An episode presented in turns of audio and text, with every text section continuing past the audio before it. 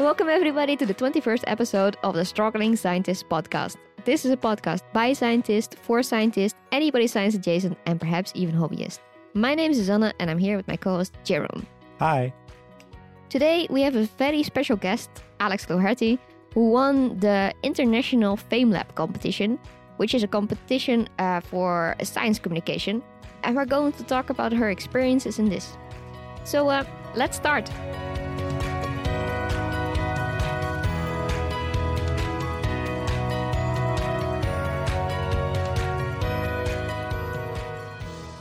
Alex, it's so very nice to have you on our podcast. Welcome.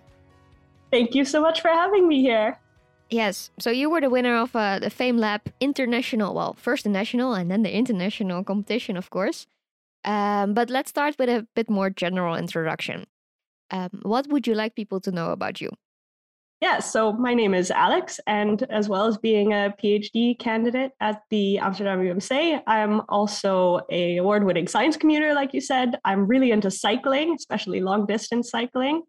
And I also am certified to teach vinyasa yoga, although I'm not teaching right now. Um, yeah, I have a lot of different interests, and I used to kind of struggle with being such a generalist because I think, um, yeah, people want you to be a specialist in science, but I've kind of grown to accept it, and I really like doing a lot of different things. Hmm. kind of keeps me motivated through the PhD. Yeah, it sounds like a really original combination, also. well, thanks. So, of course, like us, you're also a scientist at the Amsterdam UMC. So, how are you enjoying the PhD so far? Any struggles? Hint, hint. yeah, loaded question. Hmm. Um, yeah, so like all scientists, I've had many ups and downs for sure. Um, like one down I can think of from last year was I spilled almost a liter of agar on the floor of one of our labs and then had oh. to clean all of it up at 9 p.m. at night. It was definitely a down, but I mean, at least you can laugh about it a year later. Um, and I think the biggest challenges have been the interpersonal ones, but it also taught me a lot. I used to be pretty bad at standing up for myself or saying no, and I've definitely learned how to do those things much better as a Canadian. Saying no doesn't come as a yeah as naturally as saying sorry or yes. So mm-hmm. it's been a good training, and yeah, I have a really great group, so that's definitely helped get through all of the struggles as well. Yeah, I uh, I can really uh, agree with it. The interpersonal things are often quite difficult, and also, of course, all the different cultures that you intermingle in a group that can be really a struggle sometimes. um, now, I hope you also have a very nice group what it's like? Yeah, definitely. Yeah.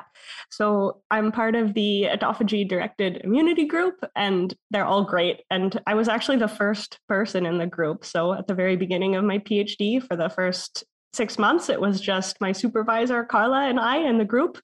So I also got to help choose the name, which was pretty cool. And yeah, I've really been able to see how the group has grown, which is quite a unique experience as a PhD, I think, to see how a new group is is built up. And Carla has been awesome and also let me have some say in who joins the group at every stage. So there's six of us now, and they're all really awesome people. So it's oh, yeah, it's definitely really cool. a good environment. It's also a really fast growing group then in just four years. Yeah, true. yeah, yeah, true. It's uh yeah, it's good. yes. So I don't think I've asked you yet, but what is your research actually about? Yeah, so being part of the autophagy directed immunity group, my research does focus on autophagy. So that's basically the decluttering system of the cell. So autophagy um, is a system that can basically grab onto any debris in a cell, so misfolded proteins or even viruses, things that the cell doesn't want, um, enclose them in a vesicle, and then degrade everything inside um, with acid. So autophagosomes, these uh, membrane bound organelles fused with lysosomes, and then everything can be degraded into its component parts and sometimes also actually ejected from cells under certain conditions. Um, so, my research focuses on how autophagy can be protective against certain viruses or can also be hijacked by other viruses. Um, and of course, it's harder for me to explain, but it also has some more uh, mechanistic components to it as well. My project, like piecing together how different uh, subsets of autophagy pathways work together and how that's involved in infection and immunity with in the context of these viruses. But yeah, autophagy and viruses, to put it simply.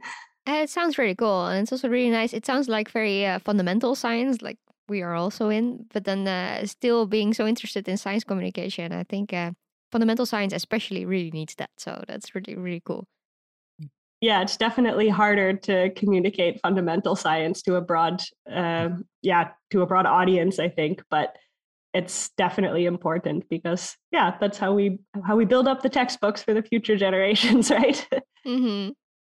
so of course talking about uh, science communication a little bit you won famelab um, and yeah we know what that is but for the uninitiated listeners out there do you mind sort of telling them a little bit what famelab is now since you've gone through the entire process yeah sure so, FameLab is a science communication competition. I've seen it described as arguably the world's foremost science communication competition. So, I'm not sure in, in what sense, but it's big. and basically, the goal is to communicate any piece of science in three minutes um, without using any slides and to a general audience. So, you're graded on the three C's, they call them content, clarity, and charisma. And yeah you can pick any science. You don't have to represent your own your own research. It's it's easier perhaps but it doesn't have to be the case. And yeah it's a worldwide competition and this this year it was across 23 countries it's um FameLab is organized, that's the word. FameLab is organized by the British Council. So, pretty much in any country that they have some connection with, uh, there's there's a FameLab. Yeah. Interesting. And is it always online or was that a corona thing? Is it normally yeah, good question. That was a corona thing. So mm. it was mm-hmm. just for the last 2 years that it was online and otherwise it was actually in person at a science festival in Cheltenham in the UK. So each of the national winners would then be sent over to the UK for the international semifinals and finals. Would it still be with a video or would it then be in an in-person presentation? Yeah, then it would be on stage. So it really changed over the last two years. For the um, first 13 years of FameLab, then it was completely on stage in person. You would walk up, give your three minutes in front of a big audience, and be graded on the spot. But indeed, the last two years, it was all by video due to due to COVID. Oh, I think that is it's actually quite a positive thing, though. The videos can be way more spread around over the world, and they're, I mean, interesting to watch. Yeah, true. I think there were positive and negative parts. Like I it would have been nice to meet all of the mm. other people. It's of it's course. super cool people who do these kind of things. I mean, you know you're also in science mm-hmm. communication mm-hmm. with this podcast. You meet interesting people. Um so that was a bit sad to only get to know each other over Zoom or WhatsApp. But yeah, definitely having these videos, it's it's a pretty good sort of online resume for yourself as a science communicator, like you said. Yeah, so yeah, now that we've introduced FameLab a little bit, how did you actually get started with FameLab? Did someone recommend it to you? Did it come? Did you come across it by yourself while searching, or did it come to you in some sort of a fevered vision uh, to? it was actually a AMC uh, graduate school course. Hmm. So I, uh, same way I found your podcast, I found it through a poster in the elevator at the AMC. um, already in my first year i heard about it actually and i already knew i wanted to do it then but my supervisor was super supportive but said maybe wait until you have done more of your own research so you can talk about it more comfortably. So yeah this year was the year and i and i signed up. But yeah the amc organized the the first level of FameLab for me. So there's a, a local level let's say just with the institute then a national level then international mm. semifinals and finals Nice. It must have already been really cool to win the AMC one and then the national one and then the international one. I mean, yeah, I was just in a continual state of shock the whole way, pretty much. was it tough to combine uh, uh, the, doing FameLab alongside your PhD, of course, and then also a pandemic on, on top of that? Was that tough? Yes and no. It definitely helped that my group that I'm in it was super supportive. So if I had a day where I had to be online doing FameLab stuff, then somebody else always offered to, you know, pass my cells for me or something. So that was a huge help. Um, and I think having it online there were yeah pros and cons again the pros were that i didn't have to stop my experiments so i was kind of overlaying being in the lab and then being at home for the afternoon recording a video or whatever um, the cons were that it was quite an exercise in planning so i definitely had to be organized over the last few months to to make it work but yeah that's kind of the lab life now that we have uh, to deal with room restrictions and covid and everything as as you know i guess so yeah. You have to be flexible. Indeed. Yeah. Yeah. Another exercise in flexibility. That's yes. what it was. so those videos that you would record, would they be a one take thing or did you get to take multiple takes and send in the best one or how did that work? It actually depended on who was organizing it. So um, actually each level was kind of different for me. So at the Amsterdam UMC, the, the local um, FameLab event. That was actually live. So we were in a lecture theater in the summer, and there were like 10 of us in the biggest lecture theater in the buildings, all spaced out. Um, so that one was actually on stage, like FameLab originally was. Then at the national level, we could take as many takes as we wanted and send in a video. And then for the international level, both the semifinal and the fi- and the final, we had to give our pitch sort of live for us on Zoom in front of the judges. So it was one take and that was it. Oh, then you probably had to rethink your video also a lot or your presentation in the first case even. Yeah, I I kind of went I tried to do it in one take all the way through just because that was the spirit of FameLab to mm-hmm. try to, mm-hmm. you know, one and done um, the whole presentation. So I actually think I did my national one in one take as well, just because I wanted to still feel enthusiastic about it. And it's hard to display a lot of enthusiasm if you're recording the pitch for the 200th time, you know? Yes. so I pretty much kept, uh, yeah, I, st- I kept the same strategy the whole way through. Yeah, and for yourself, it will be never perfect anyway. So mm-hmm. exactly, yeah, I'm I'm okay with small mistakes. So mm-hmm. I'm Make- learning to be. makes it feel more natural anyway. Mm. Yeah, true. Yeah. So, did your family and friends actually understand what what your research was about before you did FameLab, or do they understand a little bit better now that you've sort of explained it in three minutes? I, I hope that they knew before because that's why I started my blog, mm. Microbial Mondays. That's kind of how I got into science communication online, at least. Um, and I started the blog to explain to family and friends what I was doing and, and try to, you know, educate people who haven't studied microbiology or immunology more mm. about, yeah, medical, primarily microbiology.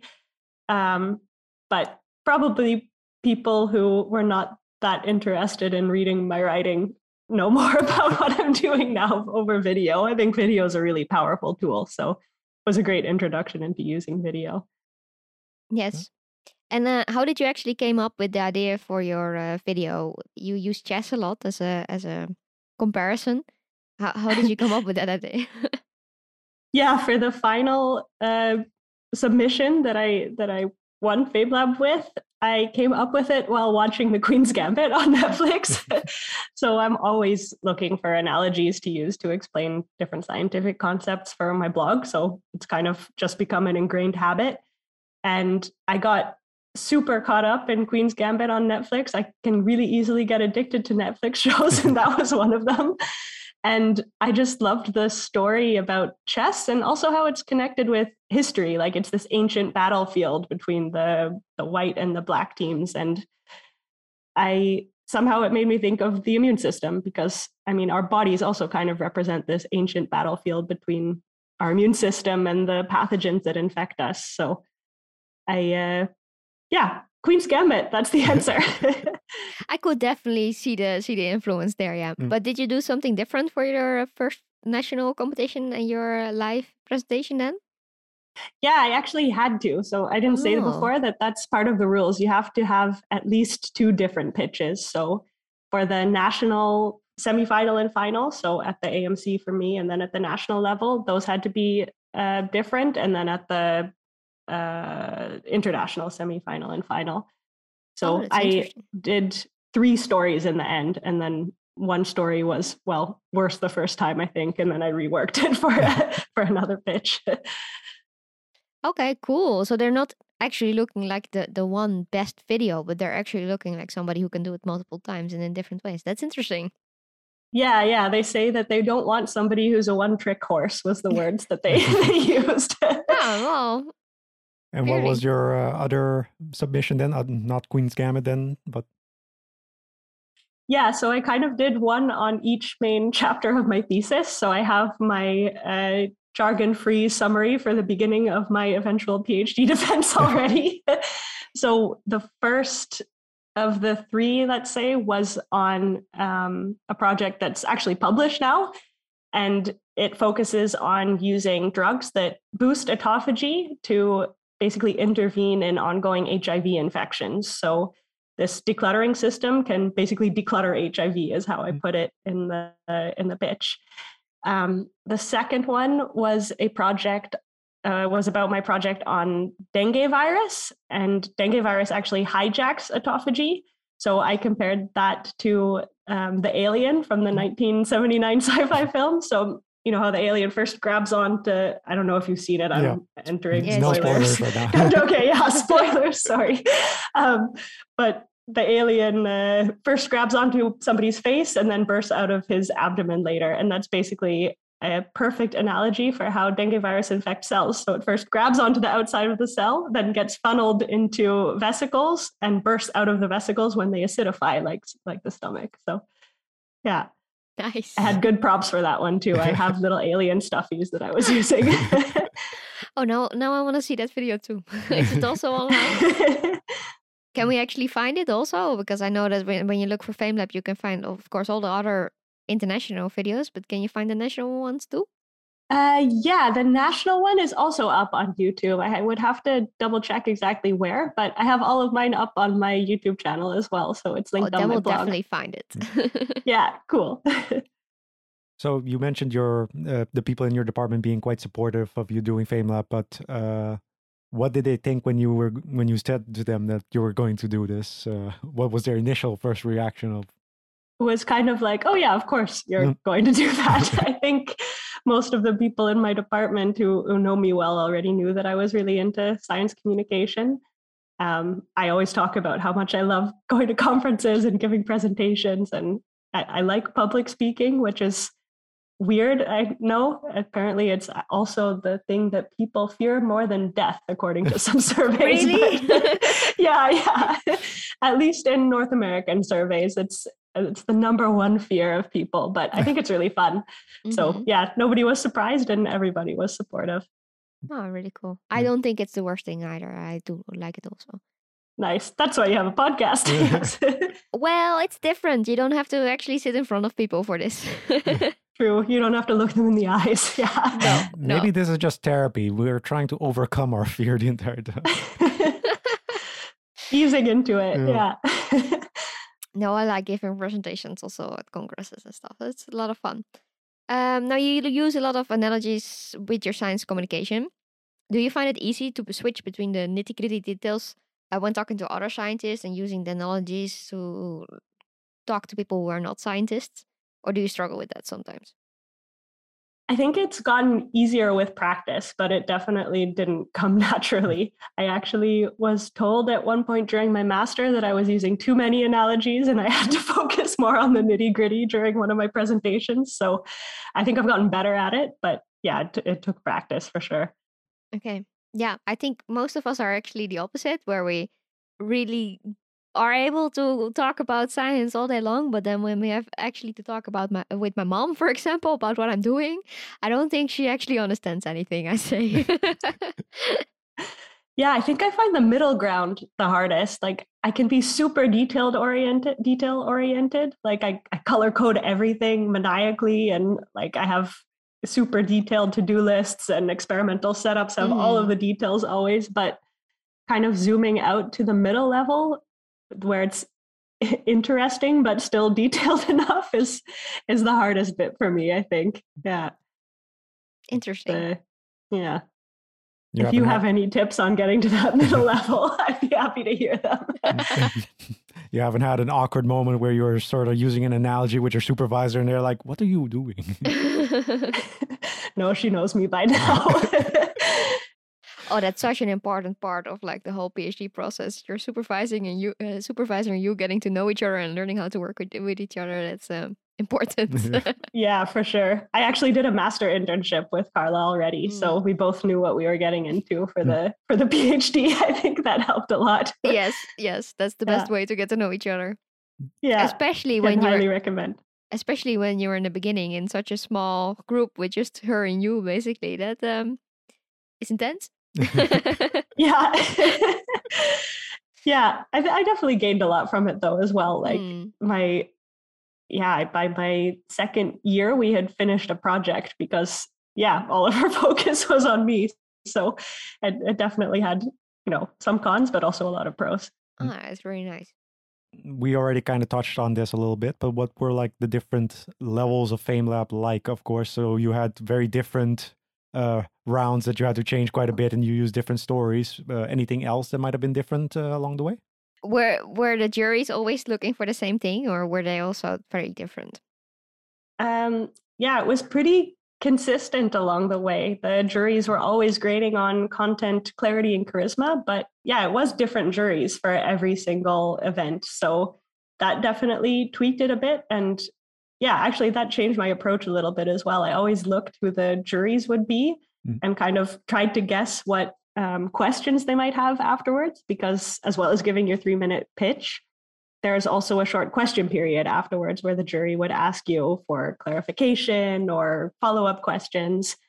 And officially, you're not supposed to be graded on that, but you know, it, it makes an impression how you're able mm-hmm. to handle it. So, of course, I wanted to be prepared for that too. So, yeah, that that changed my approach a little bit. Was trying to think of what questions the jury might ask and maybe drop in a few little uh, extra notes into my pitch that I'd prepared to appeal to the jury. So, yeah, very smart. It was, it was strategized. Yeah. we are very excited to be able to introduce you to our new sponsor, Jenni AI. Not only does Jenni make our podcast possible, it also makes our life as scientists so much easier. Jenni is an all in one writing assistant that has everything that we have been missing in other AI tools. Yes, first off, unlike other AI tools, it actually finds accurate information in papers and cites its sources. It does not make things up and only uses real verified information that you can then also check the source of. Second, it's a writing assistant trained for academic papers and helps you write your paper by suggesting the next sentence or the end of your sentence.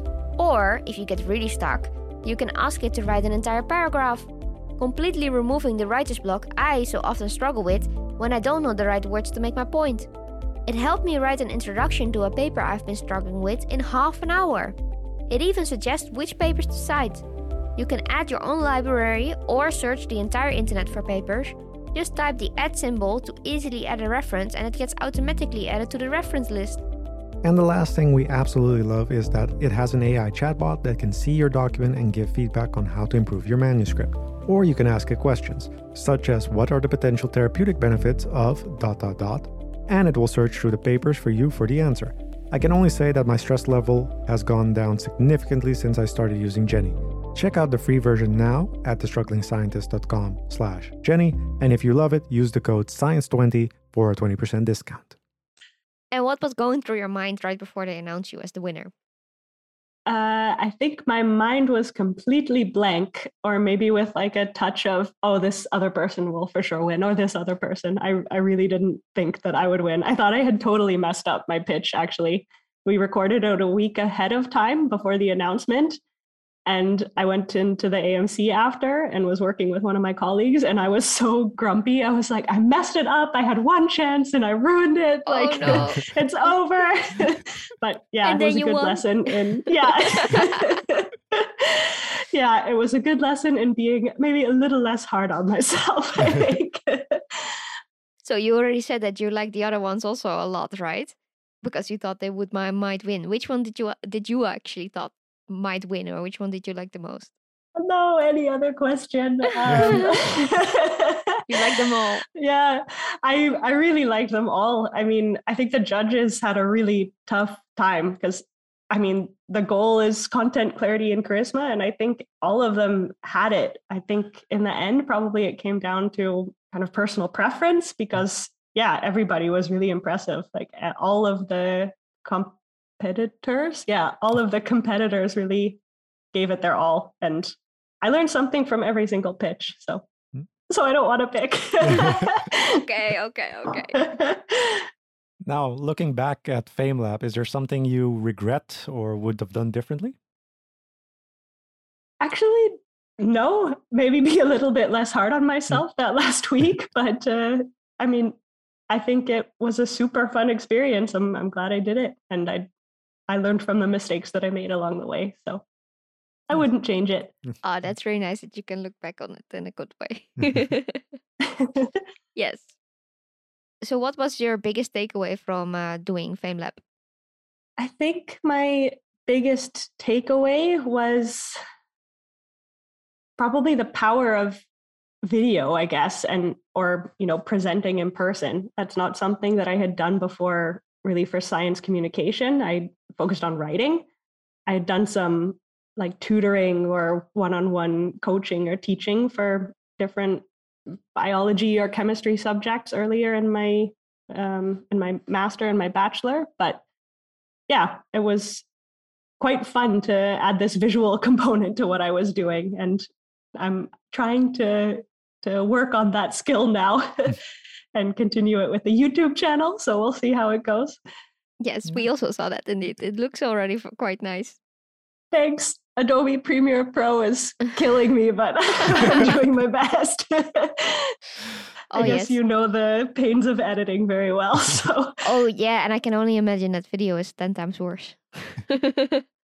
yeah, I don't know. I uh, the amount of times that my computer crashed trying to get stuff to export. Like it's, yeah, it's a it's a learning experience again. It's but it's fun overall. It's it's fun to learn something new. Yeah, yes, definitely. because you're also of course still writing your blogs. Um, yes. Yes. Do you like that more, or uh, do you think you like it both as much now? The blogs come more naturally to me. I've yeah, I've always been into writing, um, mm-hmm. so it's easier to write the blogs. But it is a good challenge to make the videos. I'm yeah, I definitely feel like I'm a bit awkward on the camera if it's not something that I've rehearsed 10,000 times like for FameLab. So it's it feels a little bit awkward, but but it is fun to try something completely new and try to build up a new skill. So I like them both, but one is easier. I can imagine. Mm. um, what opportunities have you gotten through your participation in FameLab? Uh, several. I mean, I think the network is the the biggest benefit. Um, so I've already had people reach out and ask if I'm interested, like kind of. I'm a bit awkward about this. I've already I've already had people reach out and ask if I want to stay in science communication and kind of offer potential ways to get into it. So, um, being encouraged to apply for specific jobs and oh, one job offer, nice. Hmm. which is pretty cool. But I do have a year left at my PhD still, so I hope that that continues a year from now.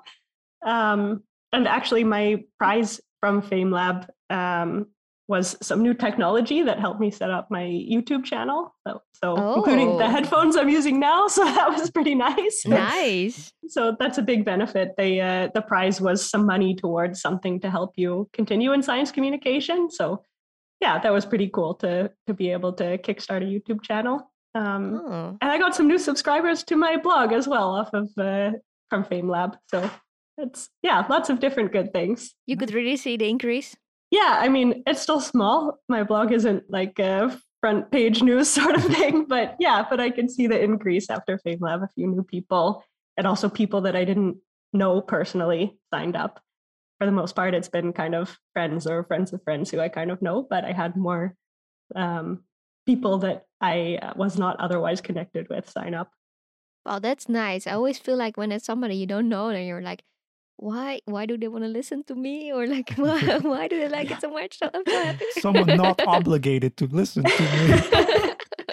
yeah, like I don't know why, but I'm so honored that Yes. yeah. yes it's also really funny with the podcast for example we can also see where people come from and like where they're located and then all of a sudden we had 30 listens from scotland and we're like who are these people from scotland All these bots. Yeah, I can see that too on the blog. Sometimes I'll have like somebody from I don't know Sweden. I'll be like, "What? Somebody from Sweden looked at my blog." So yes yeah, it's a cool feeling. Mm. it's it's the most fun yeah. Mm. so, what would be your biggest tip for anyone looking to do do FameLab in the future, assuming it continues happening, of course? So that is a big question whether it continues happening. Um, so FameLab was funded by the British Council um, and put on together with Cheltenham festivals, but the funding has dried up this year. So there were 15 years of funding, and this was the last year. So oh I read, yeah, it's a it's a, it's a shame. I read on the website of Cheltenham Festivals that they say they're looking forward to continuing the legacy of FameLab. So I don't know what exactly that means, but I hope that it means it will continue in in some form. So I'm not really sure. especially in online form it should be possible right Yeah, I think so. I would Mm. say so. Yeah. Cheltenham Festivals, if they're listening. Uh, definitely do it Yeah.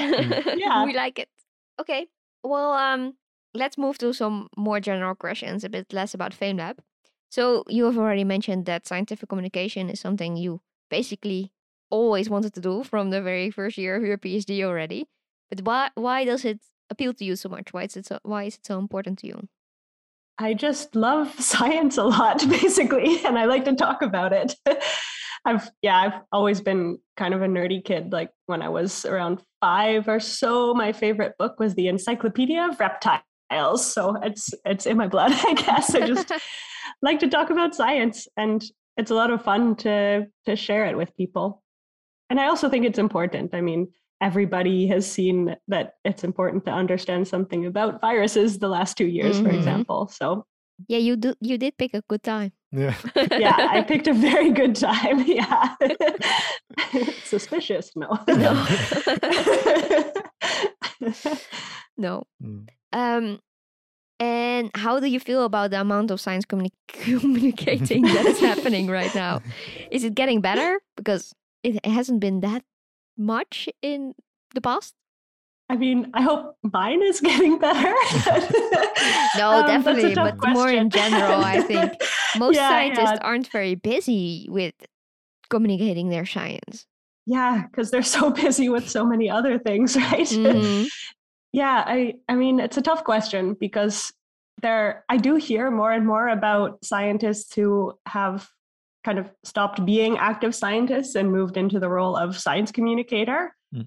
Um, but I hear about it more and more probably because I'm also in that world. So I'm not sure if it's if it's me or if it's the world that's changing. I think it's I mean it's a tough job because you have to choose between allocating your time to doing research, which most of us like, and Mhm. talking about research, which is also a really fun thing to do, but it's a tough choice. Um, I think I've seen more science communication in that there are more articles in the news, for example, about COVID, of course. Yeah, definitely. Um, Mhm. yeah, is it getting better? I'm not. I'm not sure. more doesn't always equal better. Um, yeah, that's a tough one. I'm not really sure what I think about that yet. Yeah, no. I I feel like when you start doing something like this, the communicate uh, community is really supporting though. I feel like everybody's so excited and so happy and so but that's at least a, a really good uh, thing. That for yeah, sure. for sure. Yeah, it's a super, it's been a super good experience. What do you two think? Do you think it's getting better? You're also in science communication. Yeah, but I think we are a bit different because we specifically don't communicate about about our own science. We specifically communicate about other people's else. science. yeah, that's true. But yeah, okay. We we go with the inspirations like mm, an article about butt breathing yes or But that's also science communication. Like you break it down in a way that's understandable, and I mean, then you can Yeah. you can listen to an interpretation of the paper, or, or like the the episode that you did on um, fasting. Mhm. That was super interesting, and I would never have dove into those articles on my own. So I would say that's pretty effective science communication. neither would we have if we didn't make the podcast. That's what makes so much fun. fair That's also what I use my blog for. Yes. Otherwise, I would not read this, but I will force myself to yes. for the good of the world. For the good of the world, yes. And also in our free time, which, True. you know. Mhm. Yeah. Otherwise, you just don't have the energy to do No. it. You need a deadline every week or Mhm. two. Mhm. yeah. Yes. Um, now, of course, you have mentioned your blog, Microbial Mondays, and you have been doing this for a while. Um, what what are you trying to achieve with the blog? That's changed a bit over the years. So at first, I was trying to achieve that my friends and family would know what I was studying. now I think most of them know. So yeah, it's kind of changed into trying to get people enthusiastic about science and more specifically microbiology because I'm really enthusiastic about it and I think it's really cool and I'd like to share that. Oh, And I think it's also something that touches a lot of areas of our lives. Like microbes are everywhere, and there are ones that infect us, there are ones that we drink as beer, ones that we eat as bread, you know, they're everywhere. So I think the human experience of microbiology is also really interesting. yes. I think it's also really something really close to us, indeed. Yeah. now your blog looks absolutely beautiful and all of them are very interesting do you have a favorite one so far I think my favorite one is one called The Host and the Hijacker. Um, just because I had a lot of fun writing it. It's kind of what gave me the part of the inspiration for my Fame Lab pitch, the one with the chess Mm. Mm. board that I used in the in the final. Um, it's not one of my most read ones, but I just really like the way that it reads. So Nice. How much time do you Yeah. usually spend on writing a blog? it completely depends on the subject. If it's something that I already know a lot about, um, like for example, I've written some on what are cell lines and how do those work? Why do we use them in a lab? Then I can basically write it right away from my own knowledge and I just double check a few things in Mhm. papers if I'm going into more detail and it can take like an hour. Some of them, like the last one I wrote on soil microbiology, that took way longer because I knew nothing about it going into it. And then I can easily spend like a whole weekend on a, on one blog post. So really depends on the subject. Yeah, I can imagine. What kind of topics can readers expect from your next blog? Feel free to promote it. spoilers Yeah. Unfortunately, no spoilers. I have no idea. I'm totally Oh. unprepared. but I do love to get questions from readers. So if anybody has any questions that they want answered, I'm very happy to answer them. and how can I reach you? Yeah. So I have a um, a contact page on my blog, microbialmondays.com. So you can, yeah, you can contact me there. It'll send an email to me. One of my friends recently tested this. He pranked me and made a fake uh, Gmail account and asked me a question as a stranger over his fake Gmail account to see if I would really respond. And he said he was surprised about the the length and effort that I put into my response. So it's true. I will I will answer. Okay, okay nice. yeah. And um, why did you decide to go with the blog and not, not for example, a podcast? Great question. I actually originally planned on doing a podcast. really? And uh, yeah, and it was so hard to edit the audio. and I was so awkward talking. I actually originally planned to start Microbial Mondays with one of my friends from my bachelor as a podcast. But then both of us were moving out of Canada, um, me to the Netherlands, him to Germany. And it was just, yeah, too complicated from two or three different countries. And yeah, and the editing was just so hard. um, and it didn't happen. So I ended up picking it up again as a blog, which was easier for me in my master. And now I am relearning the horrors of editing in video form. So it's all come full circle. Yeah, the editing is definitely a thing people underestimate also a lot, I think. I totally underestimated it. I'm really impressed that you guys are able to do this. Yeah, I am the editor and Jaden is the social media guy, and I'm so thankful we can split it up because otherwise it would be not happening. yeah, it's a lot of work for sure. yes. Um. So uh, you are now starting your YouTube channel and trying to get that set up. Is that your next big thing in science communication for you? That is my next big thing in science communication. yeah. and and then no more things for a little while, I think. um, yeah, so I, I just started a YouTube channel. It's Alex Goes Viral. Um, and the URL makes it really hard to find right now because you can only edit it after you get to 100 subscribers. So if anybody wants to subscribe, you can find it through okay. my blog, and then eventually I can edit the URL. Um, but yeah, it's it's a it's a lot of fun to put it together and try to use that visual element. And yeah, I'm slowly increasing the quality of the videos. I think with new equipment and practice. Mm-hmm. The technical stuff is also always such a big thing, right? It's there's always improvement to be made. yeah, it's something I was wildly unprepared for, but I'm learning by experience. Yeah. well, you start out with what you have and then you get better. yeah, exactly. You have to start somewhere. Yes. Looking forward to those YouTube uh what are they called like those stars that you get like for reaching a certain amount of subscribers so. yeah one day yes yeah so what would be your biggest tip or advice for anyone looking looking to get started with science communication i would say well first you have to start somewhere so don't be afraid to make mistakes and yeah, don't be afraid to start. I was pretty nervous and sometimes embarrassed about my writing being put out on the internet because you know doing it alongside a phd especially you're you're not going to be able to spend as much time on it as you might want to because of all of your other responsibilities. So sometimes there are typos in my work and at first i was like this is the end of the world. How can i leave a typo in there? But it's uh, it's better to get it out than to not get it out at all. So just do it, as Nike said. Um, mm-hmm. And secondly, I guess the tip that's most stuck in my mind lately is from Alan Alda. He's a really amazing science communicator, also an actor.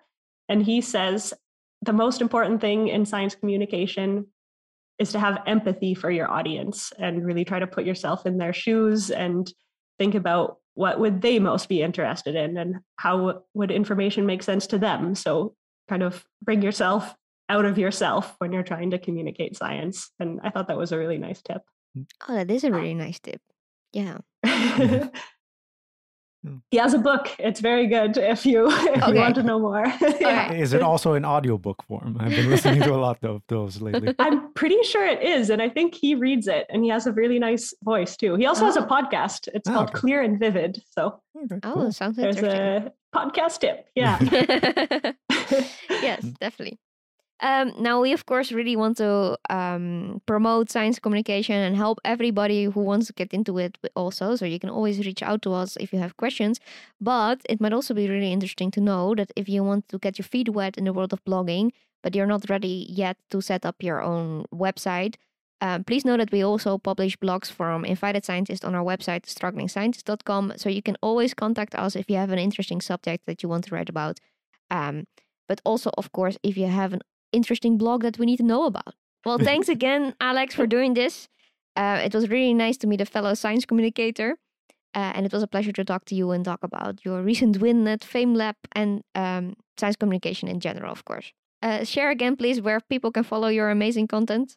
On Instagram, Twitter, and YouTube, I'm at Alex Goes Viral. And then you can find my blog at www.microbialmondays.com. Okay, great. Thank you very much. And you can find us, of course, uh, on basically all social media as The Struggling Scientist and on our website, thestrugglingscientist.com. Okay, thanks everybody for listening, and we hope that you really like uh, the episode. Bye. Bye.